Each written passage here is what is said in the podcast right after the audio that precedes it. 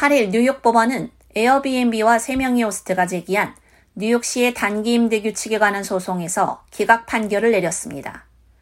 뉴욕의 2022년 조례안에 따르면 소유주가 시장 사무실에 등록해야 할 뿐만 아니라 해당 부동산에 거주하고 있는 사람 역시 공개해야 하며 구역 설정, 건설 및 유지관리 조례를 준수할 것을 약속해야 합니다.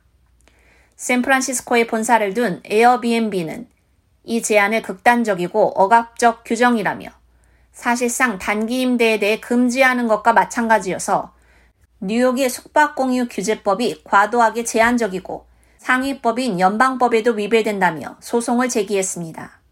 앞서 에어비앤비는 2016년 단기 임대 광고 금지에 대해 뉴욕주를 고소했지만 시가 시행하지 않겠다고 약속하자 소송을 취하한 바 있습니다. 14페이지 분량의 판결문에서 대법원 판사 알린 피 블루스는 단기 임대 규제법에 의거한 등록 시스템을 준수해야 하는 것이 숙박업체나 호스트에게 지나치게 부담스러운 의무를 부과하지 않는다고 밝히며 이러한 시스템이 에어비앤비 플랫폼에 등록되기 전에 많은 불법 단기 임대를 식별하는 데 도움이 될 것이라고 덧붙였습니다.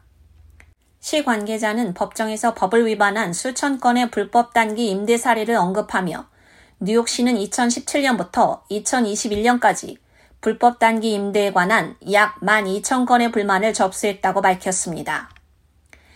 법원의 이 같은 결정에 대해 에어비앤비의 글로벌 정책 책임자 테오 예딘스키는 8일 저녁 법원 판결은 홈쉐어링과 관광 달러에 의존하는 외곽 자치구 수천 명의 뉴요커와 소기업 등에 타격을 입혔다고 반박했습니다.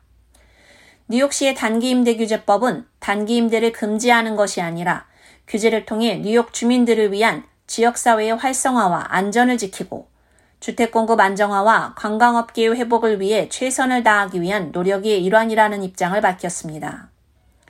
법원 판결에 대해 시 법무부의 의견을 수렴하는 절차가 남아있지만 이를 통과할 시 뉴욕시는 9월 5일부터 법 시행을 시작할 예정입니다. K-Radio 유지연입니다.